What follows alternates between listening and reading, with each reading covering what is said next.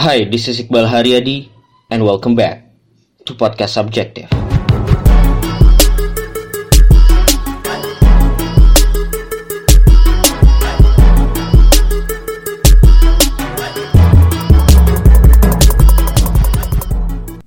Oke, balik lagi sama gue Iqbal Haryadi di Podcast Subjektif Hari ini tanggal berapa ya? 16 Oktober Nah ya 16 Oktober 2018 So, gue gue sekarang rekamannya lagi di uh, Singapura. Kemarin gue flight dan gue gue selalu suka perjalanan agak jauh sih dan terutama di pesawat ya karena perjalanan di pesawat tuh lo kan stuck di kursi ya lo nggak bisa ngapa-ngapain dan gue selalu merasa perjalanan di pesawat itu salah satu waktu yang bisa dimanfaatkan paling produktif sih walaupun emang tidur di pesawat juga paling enak ya.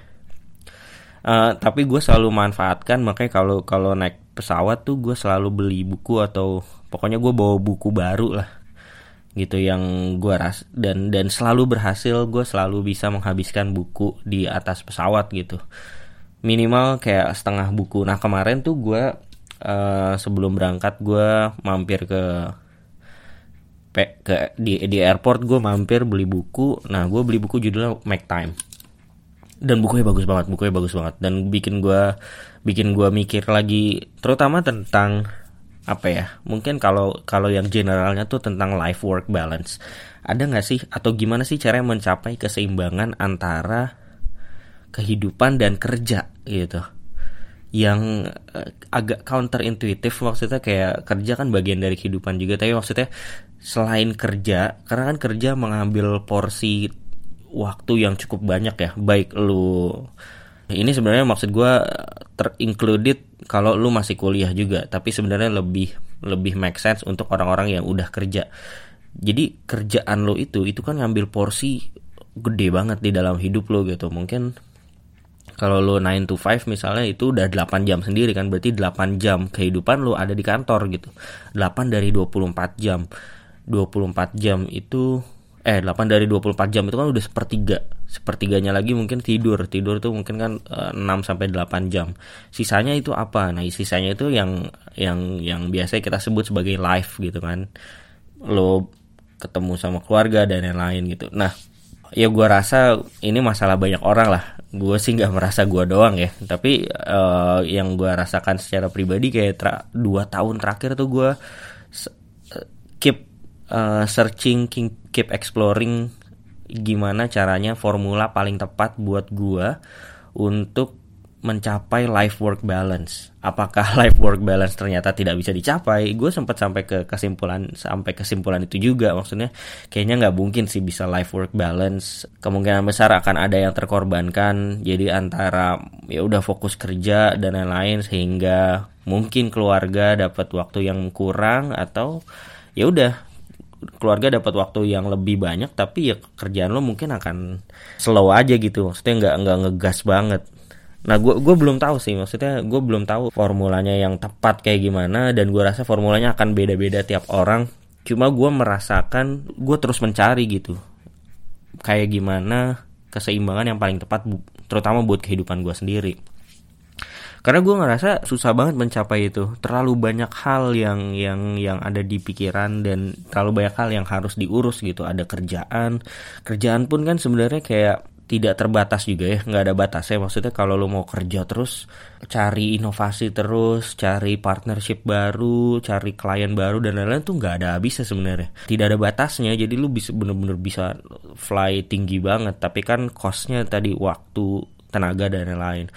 Terus sudah ada kerjaan terus ngomongin sosial juga. Ngomongin gimana caranya lu bisa tetap keep up dengan teman-teman lu tetap nongkrong dan lain-lain. Gue sama teman-teman gue aja kayak teman-teman gue sahabat-sahabat gue aja udah kayaknya in the last three months kita udah nggak nongkrong lagi gitu. Dan gue kayak aduh kapan nih gue bisa nongkrong? gitu. Atau bahkan ya tidak hanya nongkrong ya apa namanya ini including kayak datang ke kondangan teman lo nikah gitu kan. Atau ada acara reuni gitu. Ada acara kemarin ada acara reuni alumni UI gue nggak bisa datang juga. Atau ketemu sama teman-teman baru ya banyak hal lah banyak hal yang terkait dengan sosial gitu. Itu dua ketiga tren. Gimana caranya lu tetap bisa ngikutin tren? Gimana lu caranya lu tetap bisa nonton YouTube terus kayak ngelihat apa yang lagi rame di luar sana? Anak-anak MLI nge ngebecandain Atta Halilintar kayak gitu-gitu kan kayak tren yang lu harus tetap keep up gitu. Kayak lu merasa harus tetap keep up lu harus tetap merasa updated dan lain-lain. Dan ada family juga kan gimana caranya lu bisa tetap punya waktu buat keluarga gitu. Dan kalau kayak gue yang gue rasakan sekarang kayak wah gila yang family nih mau nggak mau harus dibilang challenge-nya nambah gitu. Karena gue harus punya waktu buat istri gue uh, buat kita berdua. Belum lagi uh, harus punya waktu buat orang tua gue harus punya waktu buat orang tua dia juga.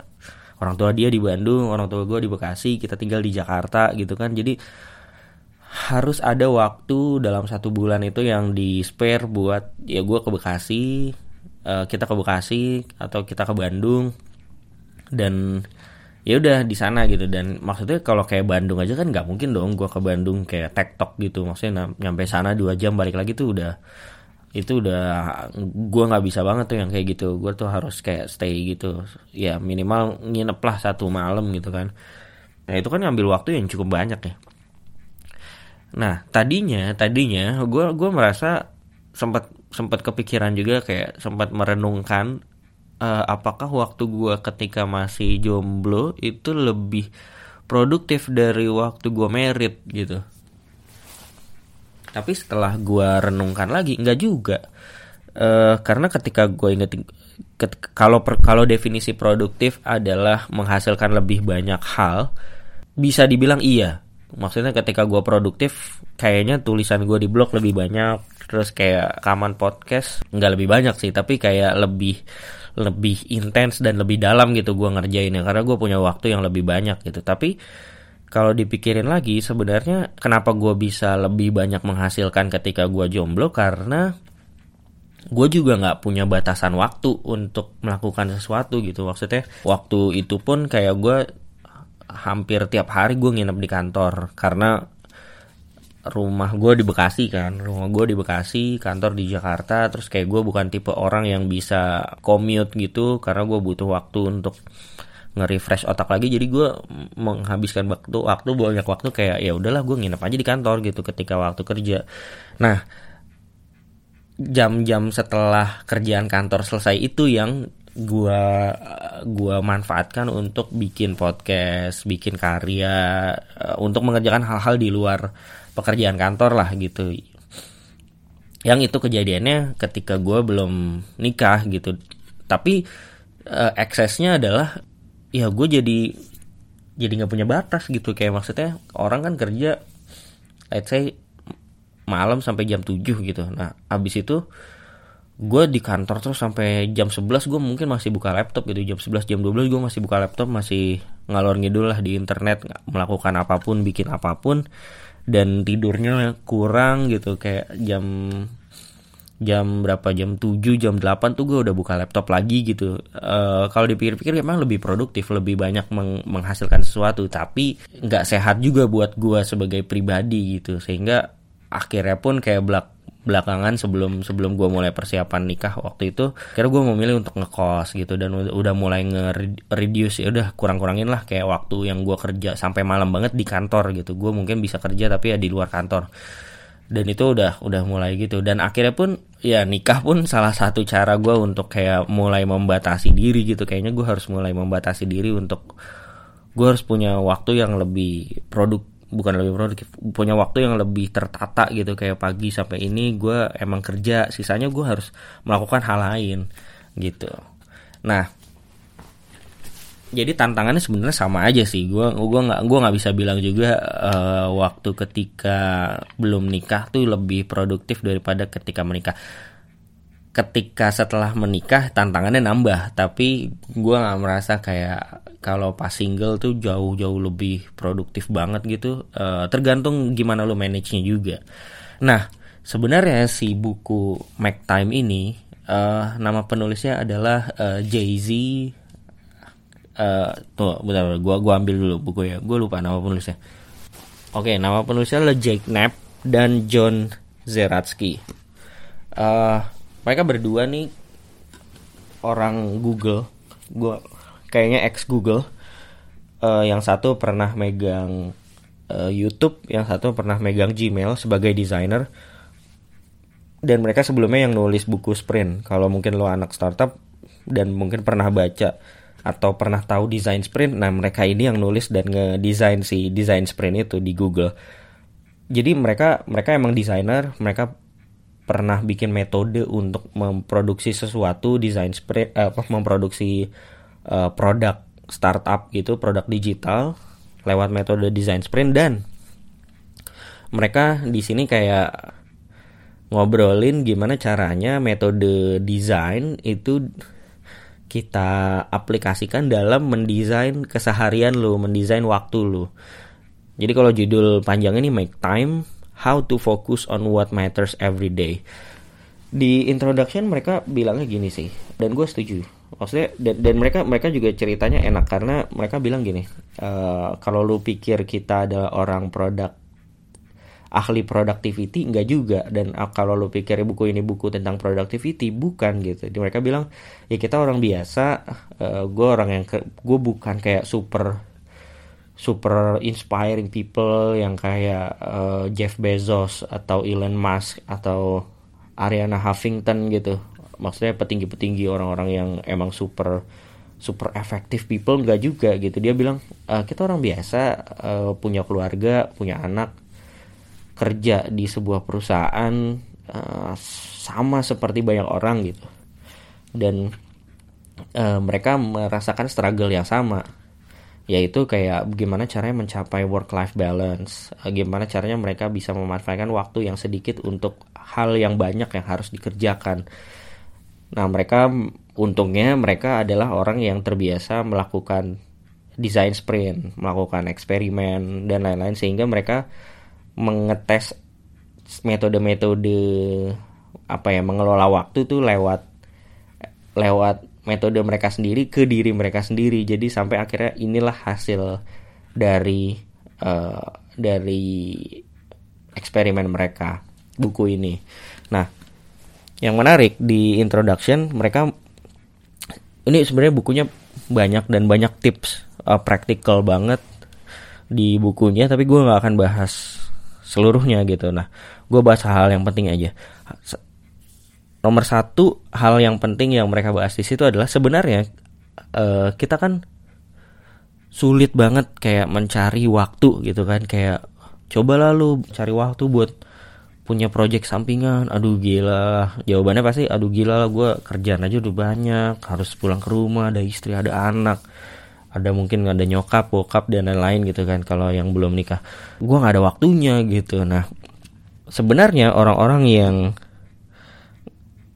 dalam tanda kutip eh yang bilang eh, gak ada waktu ini sebenarnya pada umumnya itu bukan gak ada waktu tapi melakukan uh, hampir semua hal secara default tanpa punya kesadaran dengan apa yang mereka lagi lakukan.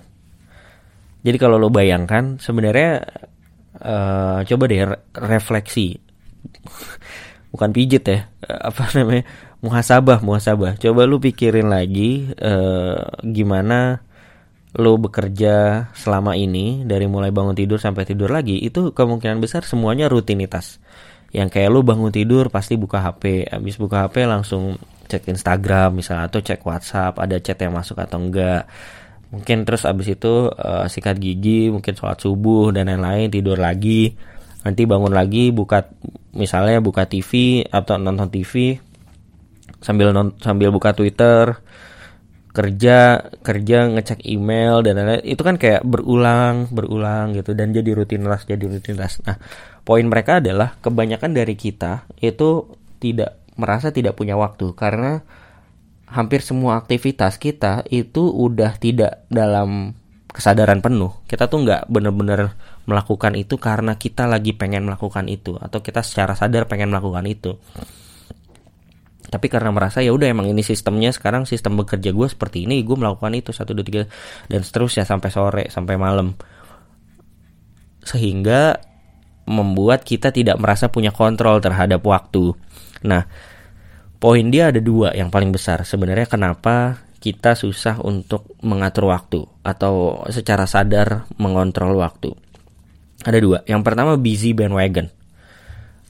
Wah, gue nggak tahu padanan kata bahasa Indonesia-nya busy bandwagon apa ya? Band, busy kan sibuk ya. Bandwagon itu apa ya? Nah, gue mau ngecek kamus tapi jauh ya. Ya anggaplah lu ngerti lah busy bandwagon gitu ya. Jadi busy bandwagon yang dia maksud adalah uh, kita tuh kayak punya urgensi untuk selalu merasa sibuk. Lu udah ngerjain sesuatu nih kalau kita mau ngomongin kerja aja. Kayak lu punya to-do list, tet gitu. To-do listnya dikit, lu pasti punya punya tendensi untuk nulisin lagi. Ini kayaknya bisa gua bisa gua kerjain juga nih, tambahin lagi to-do listnya. Tadinya 5 jadi 10. Oke, udah 10 dikerjain semua. Uh, even bahkan kalau to-do listnya sudah selesai pun atau mendekati selesai pun kayak lu masih ada ada ada perasaan kayak aduh kayaknya gue bisa tambahin lagi nih gitu. Atau kayak bahkan lu udah selesai kerjaan jam 5 misalnya aduh masih jam 5 nih gue bisa lah tambahin lagi terus tambahin lagi. Nanti malam pun ada kerjaan lagi wah ada kerjaan lagi gue bisa produktif ya gue tambahin lagi gitu. Jadi kayak busy bandwagon tuh uh, keinginan untuk selalu sibuk selalu mungkin di pikiran kita kayak kita kayaknya setiap waktu itu sangat berharga dan harus selalu di, di, digunakan untuk bekerja gitu. Sehingga kita kerja terus kerja terus dan kerjanya emang nggak akhirnya nggak akan ada habisnya gitu. Uh, itu including kayak lu ngecek email. Email pasti kalau udah clear juga nanti beberapa jam lagi ada lagi email baru gitu kan. Tentang kerjaan tentang to do list dan lain-lain.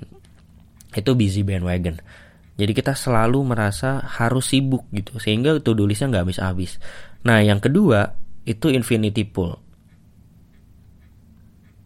kalau infinity pool gue bisa nih terjemahan Indonesia-nya uh, kolam yang tidak terbatas anjing. Nah, infinity pool ini yang dimaksud adalah eh, hal-hal uh, yang nggak ada habisnya. Kalau yang dimaksud sama Jake dan eh, Jay Z di bukunya itu including social media.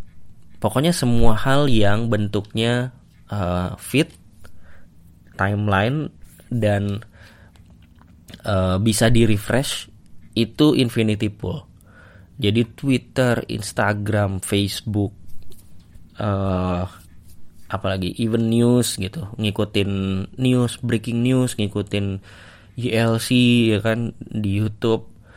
Pokoknya uh, semua hal yang update dan semua hal yang selalu bisa di refresh dan selalu ada yang baru itu infinity pool. Nah kita sering banget terjerembab dan tenggelam di dalam infinity pool dan infinity pool ini sebenarnya distraction. Jadi kalau busy, jadi ada dua kan tadi, satu busy bandwagon, dua infinity pool. Kalau busy bandwagon itu kayak uh, sebenarnya kita itu hal yang harus dikerjakan, tapi kita uh, tidak punya kontrol terhadap apa aja sih yang hal yang harus dikerjakan, sehingga kita gali terus, gali terus, gali terus gitu tanpa tahu kapan batasnya atau kapan waktu kita untuk berhenti dan ngerjain besok lagi. Sementara infinity pool itu distraction, hal-hal yang mengganggu kita dari hal yang seharusnya kita fokuskan. Dan masalahnya sih distraction ini juga sering kali jadi tidak ada batasnya juga gitu. Maksudnya kayak banyak sering kali kan kita kayak mau ngecek Twitter ya 5 menit lah gitu. Eh ternyata kita uh, nge-tweet banyak yang nge-reply. Berarti kan kita replyin satu-satu atau kita bikin stories. Bikin stories mungkin cuma satu menit, tapi ternyata banyak yang reply masing-masing ada yang reply ada 10 masing-masing dikasih waktu misalnya nge-reply satu menit itu udah 10 menit sendiri belum lagi kalau tiba-tiba wah karena karena kita terinsentif gitu kan karena kita bikin stories terus ada yang nge-reply ya udah gue bikin stories lagi nambah lagi nambah lagi gitu jadi kayak infinity nggak ada habisnya gitu Nah, jadi dua hal ini sebenarnya yang masalah utama kita, busy bandwagon sama infinity pool. Nah, di buku ini dia kayak jelasin sebenarnya banyak hal yang bisa kita lakukan supaya dua hal ini bisa kita kontrol. Tapi secara umum uh, metode yang mereka tawarkan untuk supaya dalam setiap harinya lu bisa punya kontrol sama sama waktu dan aktivitas yang lo kerjakan itu ada ada metode uh, ada empat ada empat poin. Ada empat hal yang harus lo jaga dalam ke, dalam keseharian supaya lo bisa kontrol waktu lo. Gue sebutin dulu ya empat hal ini. Empat hal ini tuh satu highlight dua laser tiga reflect empat energi nah kita bahas satu-satu ya yang pertama kalau dalam keseharian lo harus selalu mulai hari dengan menentukan highlight hari itu apa jadi gini, kalau lu pikirin sebuah hari, kita tuh nggak pernah bisa mengingat satu hari full. Tapi yang kita ingat dari hari, dari hari itu adalah momen eh, momen-momen tertentu. Nah, paling gampang sebenarnya kayak lu peng, kalau lu mulai hari ini dan besok lu pengen ingat hari ini, apa momen terpenting yang lu ingin lu ingat dari hari ini. Nah, hal itu adalah uh, hal itu harus eh hal itulah yang kita cari sebagai highlight. Apa satu hal yang harus banget dikerjakan hari itu. Nah kita tentuin apa yang harus banget dikerjakan hari itu satu satu doang, nggak nggak dua nggak tiga satu. Jadi lu cari satu hal yang paling penting yang harus dikerjakan hari itu. Apakah berarti lu hanya mengerjakan satu hal hari itu? Enggak gitu. Tapi lu menentukan di hari itu yang paling penting adalah uh, waktu itu doang sehingga lu menjadikan eh hal itu doang sehingga lo menjadikan hal itu sebagai uh, kompas menentukan wak menentukan jadwal atau aktivitas lain seharian itu jadi misalnya kayak gue mau gue mau highlight gue hari ini adalah gue bisa uh, baca buku minimal 2 jam di rumah misalnya sementara ini hari kerja misalnya nggak apa-apa juga jadi highlight tuh tidak harus sesuatu yang lo kerjakan di pekerjaan jadi bisa aja gue pengen highlight hari ini adalah gue pengen bisa baca buku 2 jam di kamar gue. Misalnya highlightnya itu. Nah, gue pengen itu dilakukan nanti malam jam 8 sampai eh jam 7 sampai jam 9 malam misalnya. Berarti gue tinggal menyusun gue setelahnya gue menyusun uh, aktivitas gue supaya gampangnya gini supaya jam 7 gue udah di rumah dan gue udah bisa langsung mulai baca buku gitu kebayang nggak karena akan beda results ya ketika yang lo highlight adalah misalnya oke okay, gue gue pokoknya harus produktif di kantor gitu. Nah lo akhirnya nggak karena nggak fokus ya udah lo jadi ngerjain hal ngerjain hal ngerjain hal tahu-tahu pas lo lihat jam wah udah jam 8 malam gitu masih di kantor juga.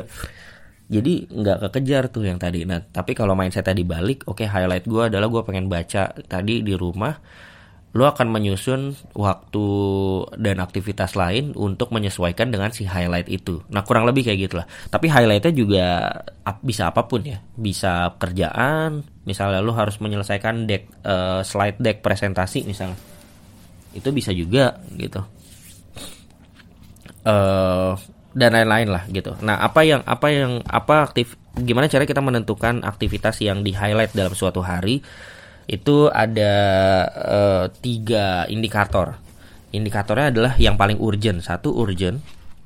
Apa yang paling urgent? Yang kedua uh, apa yang paling bikin puas ketika itu selesai. Jadi lo mencari kepuasan ketika itu selesai karena kalau itu selesai dan lo bisa menyelesaikan itu dan lo merasa puas lo akan seneng dan hari lo akan bagus gitu jadi satu urgent dua kepuasan ketiga kesenangan joy apa ya bukan kesenangan apa ya ya intinya lo senang lah mengerjakannya gitu nah uh, ini itu tiga tiga indikator yang bisa lo pertimbangkan ketika memilih apa ya highlight gue hari ini gitu. Nah lanjut ya ke metodenya. Jadi satu lo meng-highlight sesuatu yang pengen lo fokuskan pada hari itu. Yang kedua lo mulai fokus laser. Lo laser fokus ngerjain itu. Pokoknya ya udah pokoknya ngerjain itu aja. Nah di antara cara yang kalau cara singkat sebenarnya ada banyak metodenya tapi cara singkatnya adalah kayak kalau lo udah punya highlight abis itu lo bikin kalender. Oke jam jam sekian sampai jam sekian lo ngapain, jam sekian sampai jam sekian lo ngapain? Sehingga lu juga jadi punya fokus dan tidak punya waktu yang kosong dan lu masih berpikir kayak hari itu gue mau eh jam segini gue mau ngapain ya? Gitu. Abis ini gue mau ngapain ya? Nah itu waktu-waktu kayak gitu sangat-sangat dikurangi. Jadi ketika lo udah punya highlight lo langsung laser fokus bikinin kalender di jam-jamnya dan lo udah fokus ngerjain itu aja ketika jam itu. Nanti di akhir hari lo masuk ke fase berikutnya yaitu fase refleksi. Lu muhasabah gimana hari ini bekerja apakah highlight gua tercapai apakah highlight gua tidak tercapai kalau tidak tercapai kenapa dan apa yang bisa diimprove besoknya gitu. Nah yang keempat untuk menjaga lu uh, apa namanya untuk menjaga keseha selam aktivitas selama satu hari itu berjalan dengan sesuai rencana lo harus menjaga energi. Nah ini poin keempat, lo harus menjaga energi. Nah menjaga energi ini sebenarnya kayak lebih banyak uh, manajemen ya manajemen energi sih sebenarnya kayak misalnya kapan waktu yang paling tepat buat lo minum kopi. Apakah lebih bagus lo minum kopi atau minum teh misalnya? Apakah lo perlu ada waktu yang lo jalan kaki bukan bukan naik motor misalnya untuk supaya badan lo lebih energize? Apakah lu selalu butuh olahraga dan lain-lain? Nah itu ada banyak lagi bahasan lah. Tapi balik lagi ke tadi metodenya itu ada satu highlight nentuin highlight. Dua lu laser fokus dengan apa yang sudah ditentukan. Tiga uh, lu tutup hari dengan refleksi empat lu menjaga selama keseharian itu dengan energi yang uh, maksimal. Gitu. Nah di sela-sela empat hal ini si uh, Jake Knapp dan John Zeratsky itu ngasih banyak banget uh, technical practical method lah. Yang dia bilang nggak semuanya harus lo lakukan tapi ini adalah opsi-opsi yang mungkin lo bisa terpertimbangkan gitu kayak misalnya gue gue suka sih kayak misalnya beberapa dia bilang uh, satu misalnya salah satu cara supaya lo fokus dan less distraction adalah lo skip morning check in yang dia maksud morning check in adalah kalau pagi kan kita biasanya bangun pagi langsung buka HP terus kayak ngecek WhatsApp, ngecek Twitter, ngecek Instagram. Nah, itu di skip tuh. Pagi-pagi itu jangan sampai waktunya habis untuk ngecek itu karena once lu udah ngecek dan lu udah ter terikat sama wah Instagram menarik nih. Lu komen dan lain-lain, lu akan ke drag terus gitu semakin dalam gitu dan lu akan akan akan ke distract semakin lama. Jadi itu di skip aja dan gue lagi pengen me, me, mencoba itu sih kayak uh, mungkin gue akan pegang HP dan ngecek dan lain-lain tuh mungkin let's say misalnya dari mulai bangun gue nggak akan megang sampai jam 8 misalnya. Beberapa kali gue udah nyoba sebenarnya tanpa sadar ya dan dan itu lebih enak uh, karena toh apa sih yang dicari gitu? Toh itu itu juga gitu. Uh, yang lo buka Instagram tuh apa gitu? Nggak ada yang terlalu baru yang lo akan ketinggalan banget tuh nggak juga. Gitu. Itu salah satunya. Dan ada banyak lagi lah. Tapi intinya sih ya sebenarnya waktu bisa dikontrol. Uh, dan gue gue sih udah banyak baca buku dan artikel tentang productivity dan lain-lain ya. Dan gue rasa nggak ada yang paling nggak ada metode yang bisa dipakai semua orang. Maksudnya lu benar-benar harus mem, mem, mendesain personal buat lu juga. Lu harus nyobain berbagai metode berbagai cara berbagai trik lu, cobain sendiri sampai lu tahu apakah ini works buat lu atau enggak. Dan itu yang lagi gue lakukan sekarang sih. Uh, eh, gue lagi mau coba beberapa hal. Uh, tapi intinya kalau balik ke awal lagi, uh, I think I think life work balance kayaknya memang tidak ada, tidak ada. Memang uh, impossible, tapi setidaknya uh, goalnya tadi sih, seenggaknya apa pun yang lo lakukan selama satu hari, tiap jamnya, tiap menitnya, lo tuh sadar lo lagi melakukan itu. Dan gue rasa kalau kita bisa sadar dengan apa yang kita lakukan setiap saat, kita selalu bisa menikmati momennya uh, dan kita selalu bisa hadir kasih manfaat yang lebih banyak buat diri kita maupun orang-orang di sekitar kita atau bahkan orang-orang di luar sana gitu. Ya, yeah, I think that's it about uh, gue nggak tahu topiknya masuknya kategori apa ya. Life work balance, time management, ya kayak gitu gitulah. Jadi kalau lo mau baca bukunya judulnya Make Time How to Focus How to Focus on What Matters Every Day. Bukunya warnanya kuning uh, penulisnya Jack Knapp and Jod Zeratsky. Bagus banget. Gue suka banget kontennya dan uh, layout bukunya. Enak banget dibacanya. So yeah I think that's it. Jangan lupa kalau menurut lo manfaat tweet atau Instagram stories di @iqbalhp email iqbalhp@gmail.com dan kalau lu pengguna Apple please uh, give me review dan rating supaya lebih banyak orang bisa nemuin podcast subjektif. So yeah, that's it. Thank you very much. Please be subjective.